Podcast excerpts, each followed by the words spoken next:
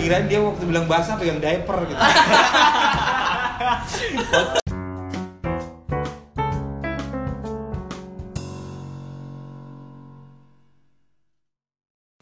Halo. Halo. Halo. Obrolan mingguan.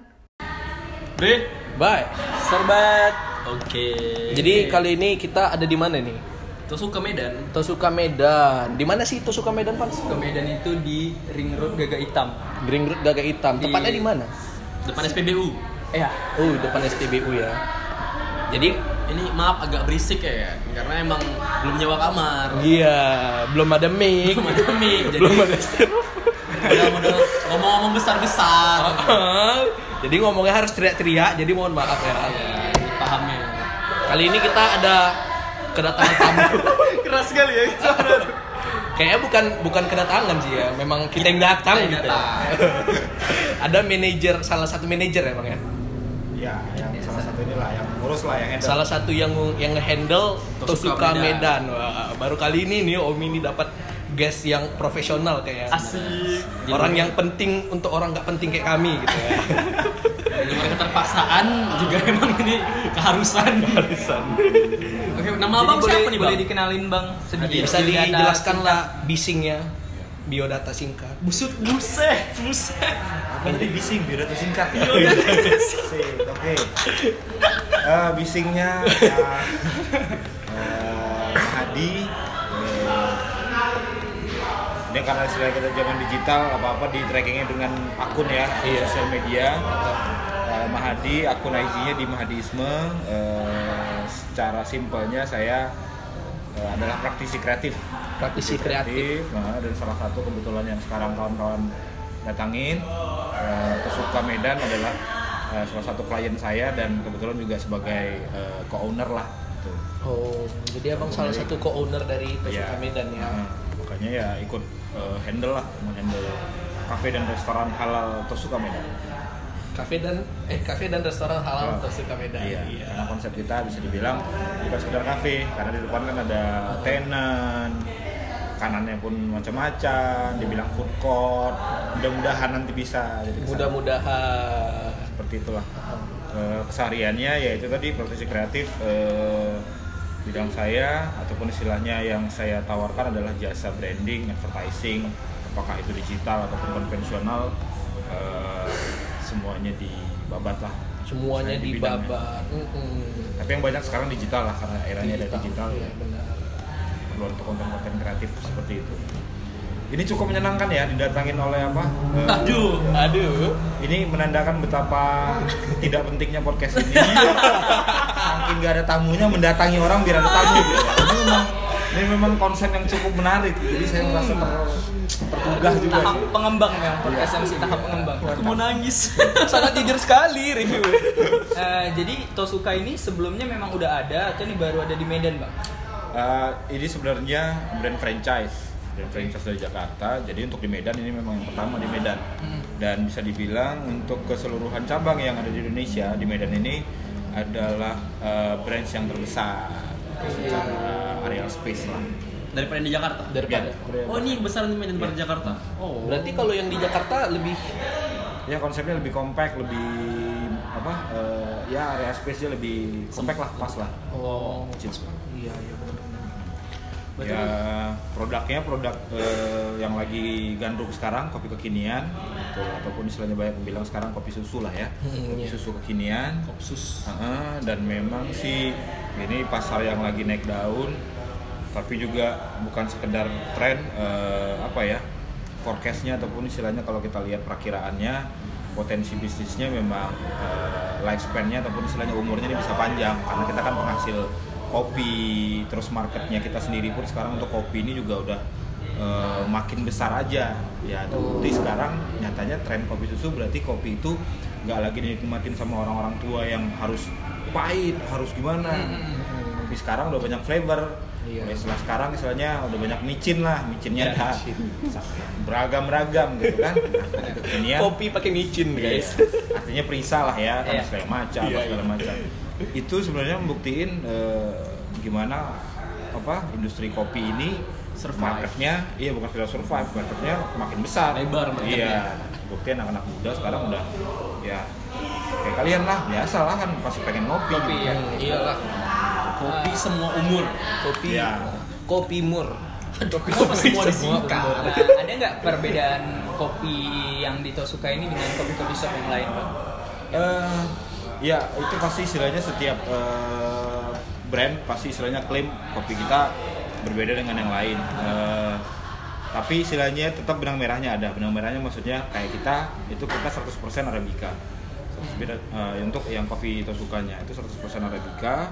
Eh, dan kita memang eh, untuk menu-menunya itu eh, spesialisasi kita ataupun fokus kita itu di menu-menu eh, kopi dan non kopi. Kopinya itu sebenarnya adalah kopi espresso. Jadi kopi yang dicampur dengan susu ini kan istilahnya dari kopi espresso.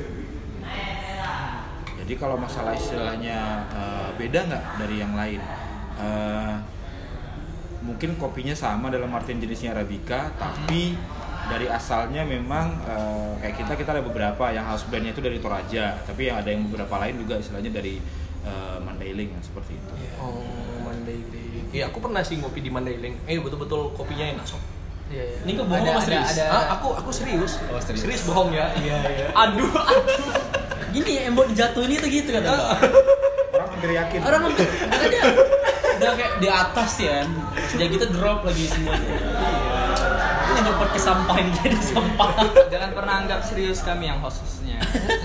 Karena kami hidup kami aja bercanda kami dilahirkan.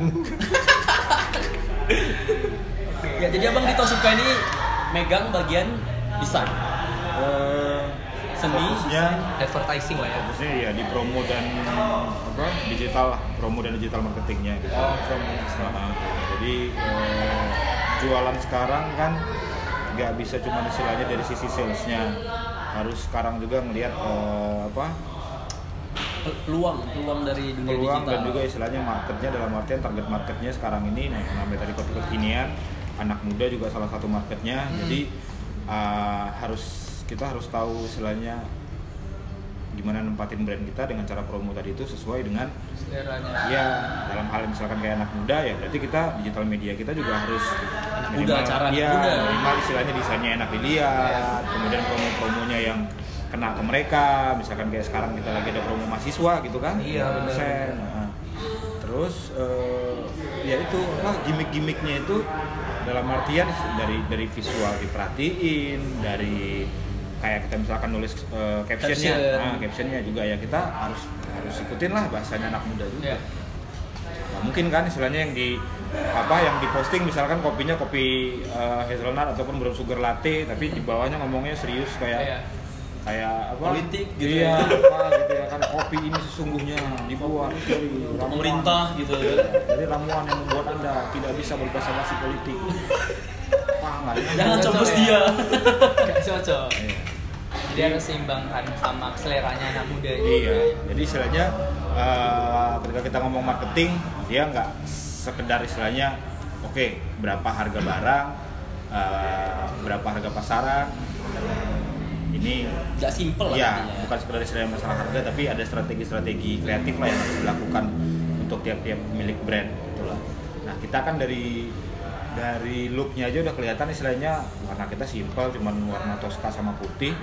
Eh, itu nun- apa nunjukkan kayak apa ya ya fresh energetik anak muda gitu ya kan makanya juga ya harus dibarengin lah eh, penampilannya seperti itu ngomongnya misalkan di digital media juga ya seperti harus mengimbangin karakternya tadi Iya.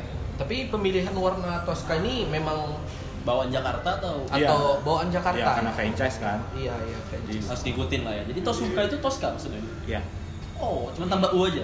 karena keterbatasan bukan keterbatasan sih jadi suka itu kan ya kalau dilihat dari logo kita kan ada tulisan Jepang tuh Iya. jadi sebenarnya Tosuka itu eh, pronunciation-nya ataupun istilahnya penyebutan Katanya. iya Oh, penyebutan iya, eh, iya, warna iya. Tosca oleh orang Jepang mereka kan Oh. tidak bisa huruf mati Oh, mereka iya, nggak bisa iya, kayak kita iya. bilang Tosca jadi bisa bilangnya Tosuka Oh iya iya. Kalau mereka bilangnya Tosca. Tosuka Iya. tetap ada U-nya juga Tosuka, iya. Tosuka mereka nggak bisa mati mana? S langsung K gitu nggak bisa Mana aku tahu bangsat. nanti diedit aja pakai suara sinchan gitu Gak usah bang kerjaan. Repot. Ketahuan ya yang megang editan ya. iya iya. Ketahuan juga yang nerima bersih ya.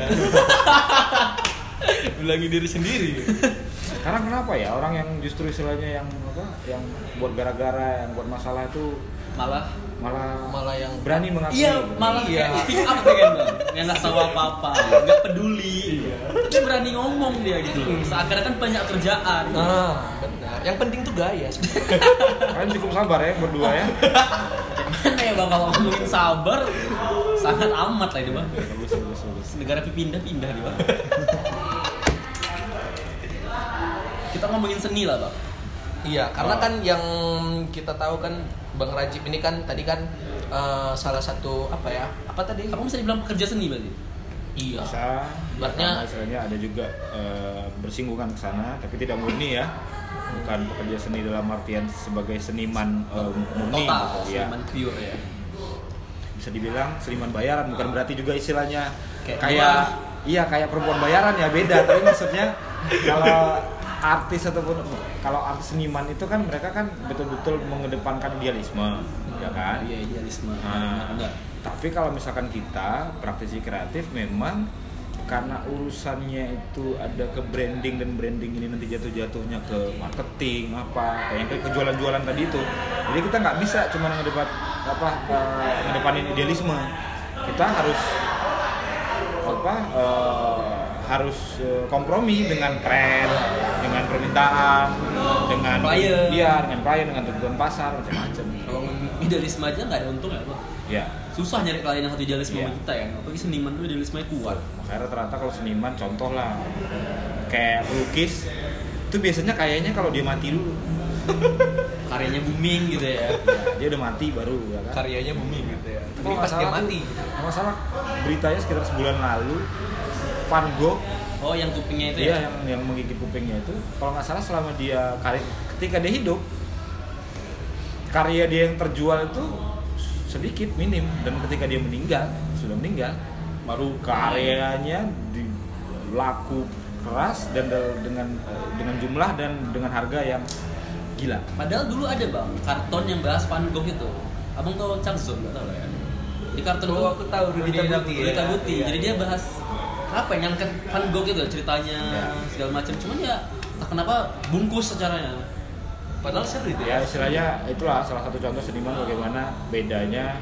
Ya tapi bukan berarti istilahnya nggak ada seniman yang istilahnya hidup juga sukses. Enggak ada juga. Banyak. Kok tapi kalau seniman lebih ke karyanya ya di, diutamakan. Eh, idealisme. Idealisme. Idealismenya. Oh. jadi kan Van Gogh itu sekarang banyak yang ngangkat-ngangkat cerita dia bang. Pakai nama Van Gogh sebagai apa ya? Kayak avatarnya lah. Oh. Ya mungkin begitulah seniman ketika istilahnya sudah sudah meninggal baru banyak dirayakan Iya, kan? baru sama kayak iya sama kayak yang apa pemeran Joker. Ah iya ya kan? Ledger sebelumnya ya seperti itu. Ini.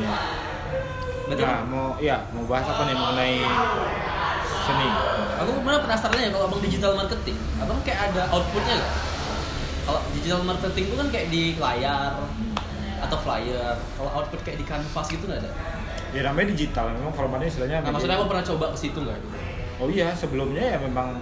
Jadi kan kita kalau misalkan ngomong ngomong soal uh, promo ataupun ataupun istilahnya format iklan, bentuk iklan, itu kan dia ada dua aja digital ataupun istilahnya konvensional. Iya. Ataupun kalau istilah dulu bilangnya bukan konvensional, printing, digital Ah, dan iya. print. Print itu cetak gitu. Nah cetak itulah formatnya macam-macam, bisa banner, bisa flyer.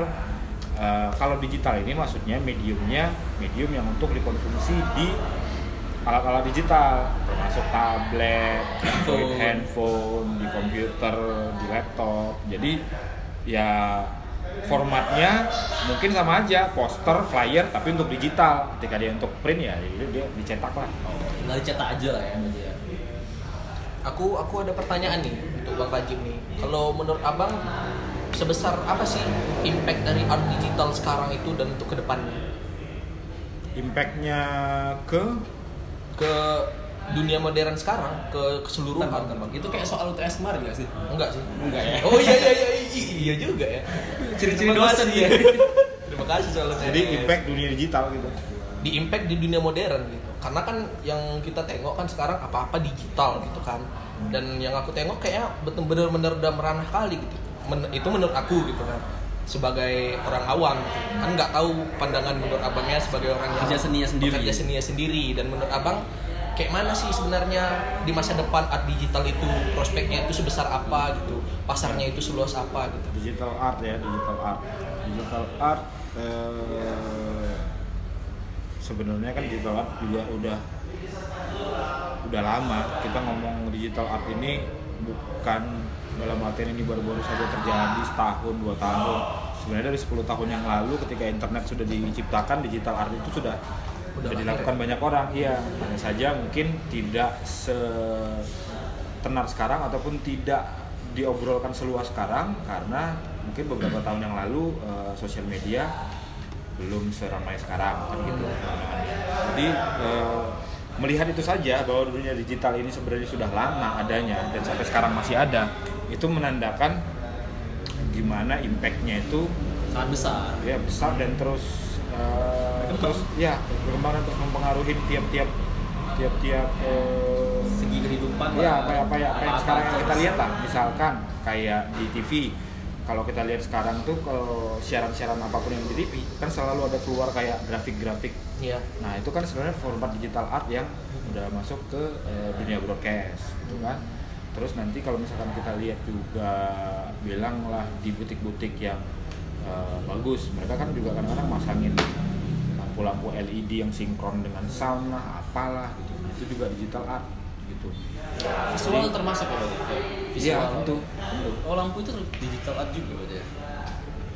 Dari segi walau, levelnya. walau istilahnya gini orang nanti eh, spesifikasinya ada lagi. Itu dibilang istilahnya installation digi- eh, digital installation art gitu segala macam. Tapi intinya eh, itu apa bergerak dari eh, format-format digital yang diciptakan diciptakan ataupun istilahnya yang di yang dibuat oleh artis-artis Yang banyak sekarang. Iya. Jadi banyak kolaborasinya akhirnya banyak crossovernya lah banyak crossover. Ada yang di crossover dengan sound ada yang di crossover dengan ambience yang kayak tadi. Lightning lightning gitu ah, ah, cahaya-cahaya yang seperti itu gitu. Tapi kan mereka mengkonekkan eh, device itu ataupun peralatan itu ke satu mesin yang dikontrol dari perangkat digital nah, gitu Iya, iya, maksudnya. Banyak lah ya. Sekarang aja dengan ada aplikasi-aplikasi seperti Canva, ada PixArt, itu kan Hmm, iya. Nah, itu kan menunjukkan bahwa digital art itu udah jadi konsumsi orang awam bahkan sekarang. Kalau dulu kan mungkin masih masih digital anak-anak seni. artis, ya ataupun istilahnya yang sesuai peruntukannya lah. Ya. Kalau sekarang kan orang ngerasa Bisa. dengan eh, bisa ya dengan karena ada aplikasi Ya. tadi kan dan Gratis juga, juga. ya ada platformnya. Platformnya Ya. apa? Instagram, Facebook lah atau Snapchat dan lain-lain segala macam. Jadi memang udah digital art ini bukan lagi mempengaruhin ya, memang kebutuhan Udah. nggak sih? Memang udah jadi kebutuhan kayaknya. Iya nggak sih? Kebutuhan tapi juga udah kayak dia udah jadi kayak satu satu cara satu format ataupun udah menjadi bisa dibilang kayak satu bahasa. Salah satu bahasa tersendiri yang secara nggak sadar dipraktekkan dengan eh, macam-macam macam-macam cara. Ada melalui pemakaian aplikasi ada melalui eh, Instagram sosial media apa segala macam Sob, sob topan kayaknya Iya. dari tadi diem aja gitu. secara garis besar baru ini speak up. mungkin dari tadi dia diam itu baca mantra gitu kan, tiba-tiba Aku berubah pikirnya dia ngeden gitu kan, sesak gitu kan. berarti secara garis besar abang ini Oh, ada tanya di bawah Pertanyaan mulai serius. Oh, ini mulai serius, Dia tadi narik napas panjang itu pertanyaan yang serius ini. secara garis besar berarti abang ini creative director ya? Ah, ya itu salah satu role kalau misalkan jadi kalau kita ngomong yang kayak gitu kan sebenarnya lebih kepada fungsinya creative director. Ah, dan itu tergantung kita menanggapinya melihat bukan bukan bukan masalah menanggapinya. Tergantung kita waktu itu case nya seperti apa. Misalkan kalau kalau eh, kalau belum bisa ngomong. Ya kalau, belum bisa ngomong pasti bilangnya cepat lah bro. Lama kali. Maksudnya eh, bilang kasusnya ini bilang kasusnya ini adalah mereka eh, mau ada photoshoot kemudian temanya sama sekali nggak ada apa segala macam. Nah itu diperlukan istilahnya role sebagai creative director untuk menentukan garis besar apa yang akan difoto. Subjek kemudian istilahnya settingannya temanya seperti apa termasuk juga technical aspeknya. Misalkan yang kayak low key high key foto Iya. segala macam tapi kalau misalkan ketika di role yang lain ataupun di kasus yang lain eh, misalkan untuk photoshoot juga tapi yang mereka perlukan sebenarnya cuman untuk eh, styling si artis. Jadi istilahnya sudah ditentukan nih gayanya apa segala macam si te, eh, talent, Talentnya, talentnya. juga udah ada. Tapi mereka mau istilahnya oh ini harus ada ekspresinya keluar yang seperti ini. Nah itu biasanya diperlukan seorang art director bukan lagi creative director. Kalau creative director kan istilahnya dari awal dia buat Iya. whole konsepnya si art director ini kayak fine tuning gitu. Ini untuk mendapatkan yang dimauin sama si creative director ya kan mau ekspresi yang seperti ini. Nah dia akan mengarahkan. Makanya namanya art directing directing. Dia akan bilang bukan sekedar ngarahin kayak sutradara gitu ya tapi dia dia akan nunjukin artboard sampel-sampel visual yang membuat si talent itu terarah oh ekspresi yang diinginkan seperti ini jadi bisa bisa sesuai kebutuhannya lah nah jadi kalau misalkan dari pertanyaannya apakah saya seorang uh, creative director ya itu salah satu role yang dijalankan lah Saat ini itulah yang jalan Hmm. Betulnya background abang apa? Kayak asal kuliah gitu, asal Iya. kampus. backgroundnya itu graphic designer pe- penghususannya di memang di advertising periklanan Dulu abang kuliah di di Curtin University Kerja Australia. Oh di Australia emang kuliah. Berarti emang luar biasa loh pengalaman abang udah ya. ah di atas langit ada langit Oh pasti lah, Iya, iya Nggak benar benar benar benar iya itu. Tersinggung Hotman Paris kalau ngomong gitu. Paris ya, jangan sampai lah kita didatangin ya kan Iya. Ini juga lupa tuh next podcast tuh. Apanya? Tolong nonton Paris. Apanya katanya tuh? Kayak podcast kali ini betul benar-benar Oh, sangat wah, banyak ilmunya Sangat loh. banyak ilmunya. Setelah- Bukan dari kita tapi ya. Kita tuh ada Setelah perjalanan yang abang alami sekarang nih, eh, keuntungan apa yang abang dapat dari desainer ini bang? Kreatif desainer. ah keuntungan ya materi pasti ada. Nah, im, imat- ya kalau ada materi ada imaterial materi ya kayak duit tapi eh, kepuasan batin. format format materi sebenarnya kita ngomong yang enak-enak dulu nih. Maksudnya yang yang orang ngerasain yang bisa ngebayangin lah kali ya. Materi kan bukan cuma uang nih tapi banyak sebenarnya akses-akses yang uh, nggak kepikiran kalau misalkan kemarin bidangnya bukan ini gitu. Misalkan jadi banyak kenal uh, apa pemilik Relasi, ya, pemilik brand usaha. Iya, iya. yang mereka sebenarnya kalau kita ukur dari lifestyle mungkin kita nggak nggak bakal sepertemanan sama mereka. Tapi karena mereka memerlukan advice kreatif advice advice yang ini ya akhirnya bisa Nyambung. jadi, iya istilahnya bisa jadi ada eh, koneksi lah koneksi jadi kalau yang lain-lainnya ya misalkan waktu dulu kerja di majalah ya banyak sekali lah keuntungan yang didapatkan masuk klub gratis Klub apa ini bang? Eh, ah? Klub apa ini? Klub pengajian kan? Iya, klub anak-anak gitu. Nanti kita main-main sama gurunya. Aku suka bagian ini nih. Bisa dipanjangin kayak gini. Ya banyak lah, banyak keuntungannya yang gitu-gitu. Eh, kalau imaterial ya kan nggak nggak semua kerjaan kita dibayar. Ada juga misalkan Kayak ya, volunteer. Iya, eh, ya volunteer itu ada yang suka rela, ada juga sih yang nggak suka rela, tapi tapi mau harus dilakukan juga dalam artian gini lah, istilah kita pikir, nah ini bagus lah untuk portfolio, nggak apa-apa lah gratis, kasih gratis Iya. saja. Nah yang gitu-gitu uh, untungnya kadang-kadang memang melebihin dari uang, maksudnya waktu kita dapat kerjaan itu kita nggak dapat uangnya, tapi di kemudian hari uh, ternyata relasinya dia ataupun istilahnya uh, kita hook sama orang yang bisa ngasih job yang lebih, jadi Oh. ujung-ujungnya malah lebih ini kan. Berarti abang ini lebih orang yang ke menghargai proses. harus lah kalau orang yang nggak ngerjain proses ya. Soalnya sekarang banyak instan bang. nah ujung-ujung ya sebenarnya itu masalah masalah yang dihadapin sekarang. Artinya zamannya seperti itu. Artinya itu juga yang menjadi eh, apa kekurangan yang dihadapin dari generasi sekarang yaitu instan. Jadi susah ngargain ataupun istilahnya eh, kalau dibilang sekarang tuh gampang latah Dia gampang lata. Bio ya, ikut Iya, ngerasa paling tahu hanya karena istilahnya apa-apa kan bisa aku Google. Iya. kamu membaca Google ataupun kamu membaca Wikipedia bukan berarti kamu tahu. Iya. Itu yang kadang orang latah gitu karena dia istilahnya bisa mengakses. Kayak kan sekarang kan ada meme dibilang kan you are not smart, you just have an internet connection. Iya benar. Jadi sebenarnya orang pinter. UTS semua itu tuh bang. Aku Cuman- pinter. Cuman punya internet koneksi aja sombong. sombong amat loh. Malah Mali, Mali. Ah. Kayaknya Bang Rajib nih cocok kalau misalnya buat kelas kan ya.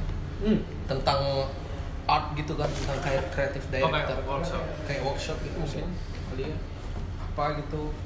Sebelumnya juga udah ada buat beberapa workshop, eh, apalagi waktu masih aktif di majalah ya.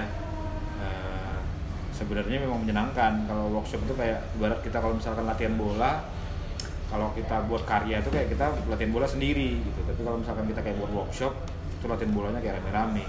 Kita kayak oper-operan bola segala macam. Soalnya ilmu yang dibagi itu memang lebih bisa membuat ilmu kita ya makin terasa, paling nggak nggak lupa. Iya, benar benar. workshop itu ada eh, apa ya? Sama kayak ruang diskusi gitu atau Oh enggak, ada bedanya? Ya, kalau workshop ya kita balikan lagi ke simpelnya arti katanya bengkel kerja. Jadi tentunya di situ nanti ya workshop kan bengkel Iya, kerja iya. ya.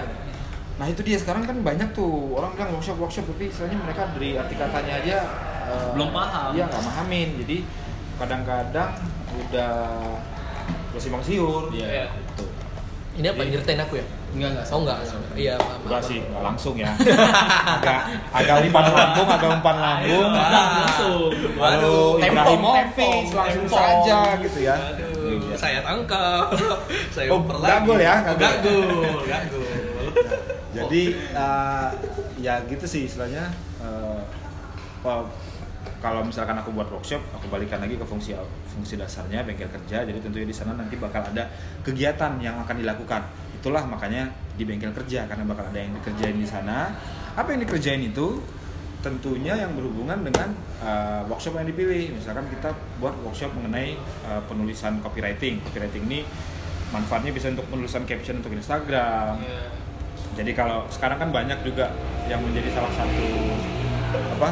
Jadi salah satu eh, sekarang tuh bahkan istilahnya pekerjaan yang ditawarkan dicari admin untuk akun Instagram kan Iya, gitu kan. benar-benar. Nah, Itu udah banyak sekarang. nah, jadi itu kan fungsinya kan bukan cuma sekedar posting doang. Iya. Tapi kan istilahnya untuk bisa benar-benar berinteraksi secara sosial media di situ. Artinya Iya. dia membuat membuat captionnya harus bagus dalam artian sesuai dengan dengan apa yang diposting kan Iya. begitu kan. Terus ketika ada komen, kepinnya gimana gimana Iya. gimana.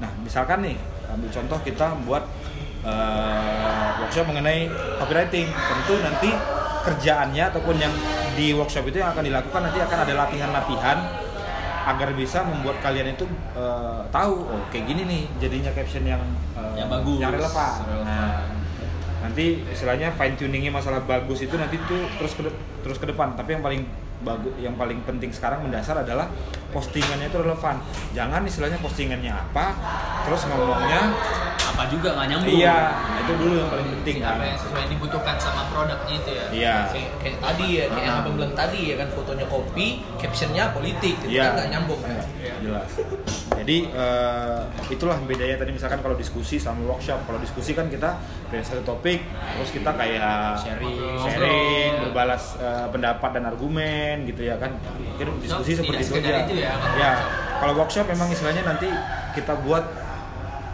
pointer-pointernya apa saja yang memang akan di bukan Bahas. dibahas Oh, tapi bukan. lebih istilahnya disampaikan dalam artian kan itu kan ilmu workshop ini kan kita kan berbagi berbagi ini dan istilahnya setelah workshop itu ada skill yang dihasilkan Iya. bukan hanya dia mendengarkan satu topik Iya. tapi dia ada skill dari situ itulah tadi contohnya misalkan kalau istilahnya uh, workshopnya copywriting tentunya nanti setelah workshop copywriting dia ada skill untuk menulis caption itu bakal tahu arahnya ibaratnya kita bilang tahu formulanya lah tahu formulasinya Ya lebih banyak praktek lah pada teori-teori. Iya, benar benar benar. Jadi lebih banyak istilahnya ini saya kita kita buat ini kita sama-sama buat ini setelah dibuat itu nanti saya akan kasih tahu aku akan kasih tahu gitu nah yang tadi kamu buat itu yang teman-teman buat itu adalah intinya ini kita mempelajari ini Iya, iya. Nah, jadi yang diperlukan dalam caption adalah ini dari latihan yang tadi anda lakukan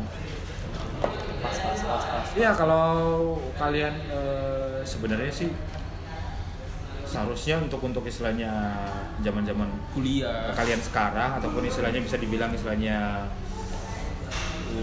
apa yang kalian jalanin sekarang maksudnya sebagai anak muda sebagai mahasiswa dan sekarang istilahnya trennya mahasiswa juga istilahnya yang uh, bisa dibilang apa aktif bekerja sebenarnya ini memang masa-masa di mana kalian harusnya memang lebih kulik lagi, lebih ngulik lagi. lagi ya. Ah, artinya harus nambahin skill-skill yang di luar di luar uh, konvensional edukasi, edukasi konvensional. Oke, ya kan kayaknya kalau skill-skill gini di kampus itu kan nggak terlalu dicongkel ya. Iya, benar. Kan lebih banyak istilahnya kayak Teori. pemahaman dasar, Iya. teori apa semua. Jadi kan waktu yang ada luang di luar tuh harusnya memang dicari uh, atau istilahnya dimanfaatkan untuk uh, soft skill ya. Iya, nambahin soft soft skill yang sebenarnya nggak terasa, tapi dilakukan setiap hari nih gitu. Ya, jadi ya terbiasa. Iya, maksudnya kayak sekarang kan kalian punya akun Instagram masing-masing. Iya. Tapi kan nggak pernah kepikiran sebenarnya, eh, wah dengan caption sebenarnya aku bisa membuat engagement yang lebih. Hmm. Nah, gitu. dan bisa menghasilkan juga iya. ya. Nah, Iya. ketika nah ketika mindsetnya sudah seperti itu, kan jadi kepikiran, ya kenapa nggak aku jadi ini menjadi salah satu ini kalau, kalau- Sumber. Ah, toh aku ngerti interface eh, ataupun bagaimana user eh, experience-nya di Instagram. Kalau aku pelajarin lagi istilahnya tiap-tiap konten yang ada di Instagram itu captionnya, visualnya dalam artian postingan ataupun kalau misalkan nanti bisa lagi belajar desain gitu kan, kan jadi satu skill yang ke depan bakal jadi Sangat berguna lah. Iya. Karena bisa ya bisa buat bisa bisa jadi mata pencarian. Iya. Karena memang sekarang pun kebanyakan eh, orang yang berpenghasilan besar tuh lahirnya dari digital gitu ya, dari Iya. Sosial media. dari sosial media gitu. Sebenarnya kan startup juga- lah ya lebih Iya. Iya, orang bilang sekarang. Nah, itu dia. Ah, kayak- Dan dan dan startup itu kita apa? Misalnya bagaimana membuktikan bahwa background akademik seseorang itu bukan mengharuskan dia lifeline-nya ataupun eh, kehidupan profesionalnya di situ. Stagnan lah, iya. stagnan lah. ya. Artinya istilahnya banyak sekarang kita dengar, oh apa profesi ya fotografer. Terus kita tanya eh, background edukasinya bukan fotografer, mungkin sarjana teknik, mungkin sastra Inggris Iya, apa. bisa apa aja. Nah, artinya itulah bagaimana kalau apa edukasi dalam artian akademik, Dibarengi ja- iya jangan justru mentok di situ doang. dibarengi sama soft skill soft skill Iya, lainnya. Iya. Oke, terakhir Pak. Temannya lah. Eh, Terakhir. Langkah apa yang harus dimiliki Janji ya, terakhir ya? Janji, janji. Terakhir ya. Enggak, enggak, enggak, jangan. Aku ada terakhir. Oke, berarti nggak bisa. Dua, nggak bisa? Kedua terakhir. Kedua terakhir. Siap, Iya, siap. bener ya. Kocak banget sih baca mulu. Ada Adriana nih. balik. Ada? Nggak, sama-sama. Dua ya, Dari dua ya. Iya, dua. Saya hitung ya, saya hitung ya. Langkah apa yang harus Bener ya? Ya, sih. Deal, deal. Deal, deal. Deal dulu, deal dulu ya. Basah. Oke, oke. Basah bang. Kirain dia waktu bilang basah pegang diaper gitu. Kocak ya. Oke, ya. Aduh. Langkah apa yang harus dimiliki anak muda eh, untuk menjadi desain grafis atau eh, soft skill atau Nah. gitu? Soft skill yang diperlukan. Apa? Oke. Mau sekalian atau dijawab dulu? Ah, ah, aku, aku eh, Langkah sekalian ya, apa? sekalian ya, Nah, ya, langkah sekalian apa ya? Ah, aku mau nanya langsung nih. Aku memang suka yang langsung masuk set set. Siap, set, siap. jadi kau cepat, tahu cepat. ya. Iya, iya. Kita oh, iya, langsung iya. ini. Langsung itu kan udah. Oh, ini udah langsung dari tadi ngobrolnya. Spontan. Agak. Mana laptopnya? Ini bukan tukul, Pak. aku, aku mau nanya nih sama bang nih. Kira-kira ab- eh, dari abang pribadi nih bersedia nggak kalau misalnya workshop yang kita bicarain tadi itu dilaksanakan? gitu? Diaplikasikan. Nah, diaplikasikan lah. Jadi kita kayak ya sekalian memperkenalkan Dunia dunia digital. Aku sih bersedia sih. Senang lah, yang senang. ditanya. Iya, Iya, siap. Anda bukan Se- narasumber. seneng ada ada lama artian selama memang benar-benar dibuat konteksnya yang eh, bukan juga dalam artian serius gimana tapi ya maksudnya ya eh,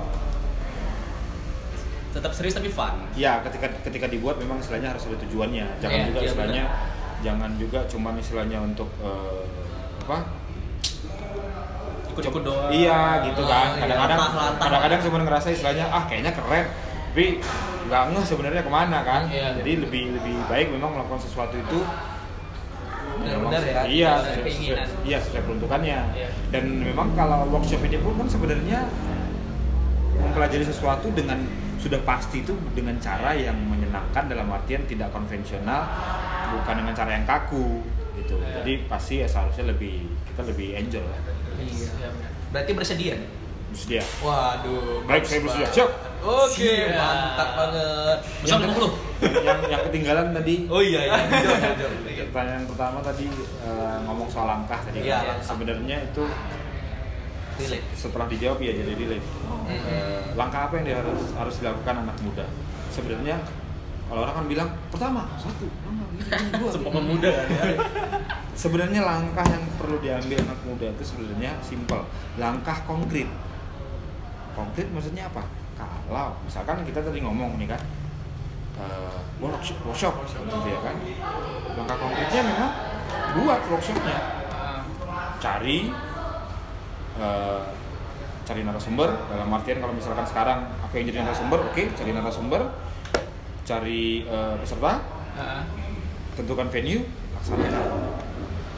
Itu misalkan contohnya kalau yang untuk ini. Jadi Iya, istilahnya iya. langkah yang perlu diambil eh, anak-anak muda sekarang untuk istilahnya eh, apa? Untuk kita bilang istilahnya untuk akselerasi lah untuk maju ya apa pun itu yang menjadi kesukaan kalian ya harus diperdalam. Dalam artian penasaran itu harus disertain dengan Kemauan. aksi ya. bukan sekedar kemauan kalau kemauan kadang kita bilang tuh kayak ada gerak juga. sebenarnya ya, bentuknya nggak ada absurd. Aku mau. Iya. tapi bentuknya harus aksi. Aksi. kalau misalkan suka fotografi belajar moto. Kalau misalkan suka graphic designer install softwarenya di komputer pegangin tiap hari. Cari tutorialnya aksi gitu. Buat buat dia istilahnya formula hari per harinya. Besok aku buka Photoshop besok aku lihat dulu fiturnya. Kalau misalkan ceritanya mau belajarnya yang lain bilanglah bisnis administrasi ataupun digital online. Ah ataupun justru mau apa jadi akun eh, yang ah gue mau pegang akun Instagram ah jadi profesional ini gitu ya kan. Ya pelajarin belajar ininya digital platformnya apa segala macam Jadi singkatnya gini lah, maksudnya kayak langkah itu kayak kita mulai aja dulu ya. Ya. harus ada aksi. Harus mulai, jangan kayak cuma wacana atau ayo-ayo aja ya. paling simpel itu sebenarnya gini. Kita ketika misalkan kita udah, udah bilang gini nih aku pengen lah bisa kayak gini. Kita sebenarnya udah tahu apa yang bisa dilakukan. Tapi nggak mau mulai ya.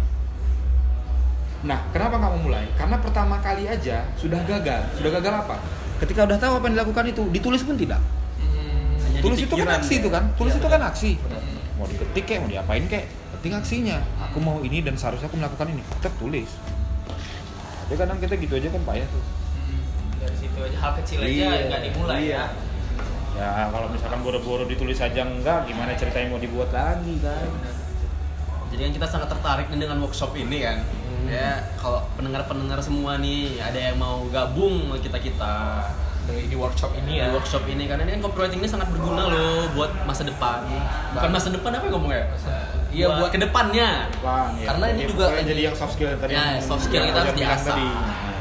Dan Mem- skill ini pun lagi high demand juga ya. Iya, ini hari lagi banyak banget jadi pasarnya lagi luas banget nih. Kalau emang ada yang tertarik bisa kali ya kan kontak-kontak kita gitu ya. Biar kita sama-sama Mungkin- belajar. Mungkin nanti juga istilahnya yang perlu diapain bukan spesifik ke arah copywriting, tapi kalau misalkan teman-teman tertarik pengen eh, tahu lebih dalam mengenai dunia, iya, desain, istilahnya gitu ya. istilah dunia dunia kreatif digital sekarang itu, Oh, Iya. entah apa saja aspeknya ataupun Iya. istilahnya kayak mana sih proyeksinya ke depan itu, nah nanti eh, Bisa- bisa, ya, istilahnya bisa kita tampung dan kita bisa buat beberapa sesi kelas untuk eh, topik-topik yang spesifik misalkan kita bahas graphic design kemudian kita bahas iklan kemudian kita bahas mengenai eh, Instagram dan semuanya lah pokoknya Ya. iklan digital ya kalau emang pengen datang atau pengen kenal bang Rajib lebih dekat bisa ke Tosuka Medan dari dekat berbisa karena bang bisa bisa dekat dekat kita kan bang Masih cewek bisa. cowok bebas dekat kan Cewek cowok bilang.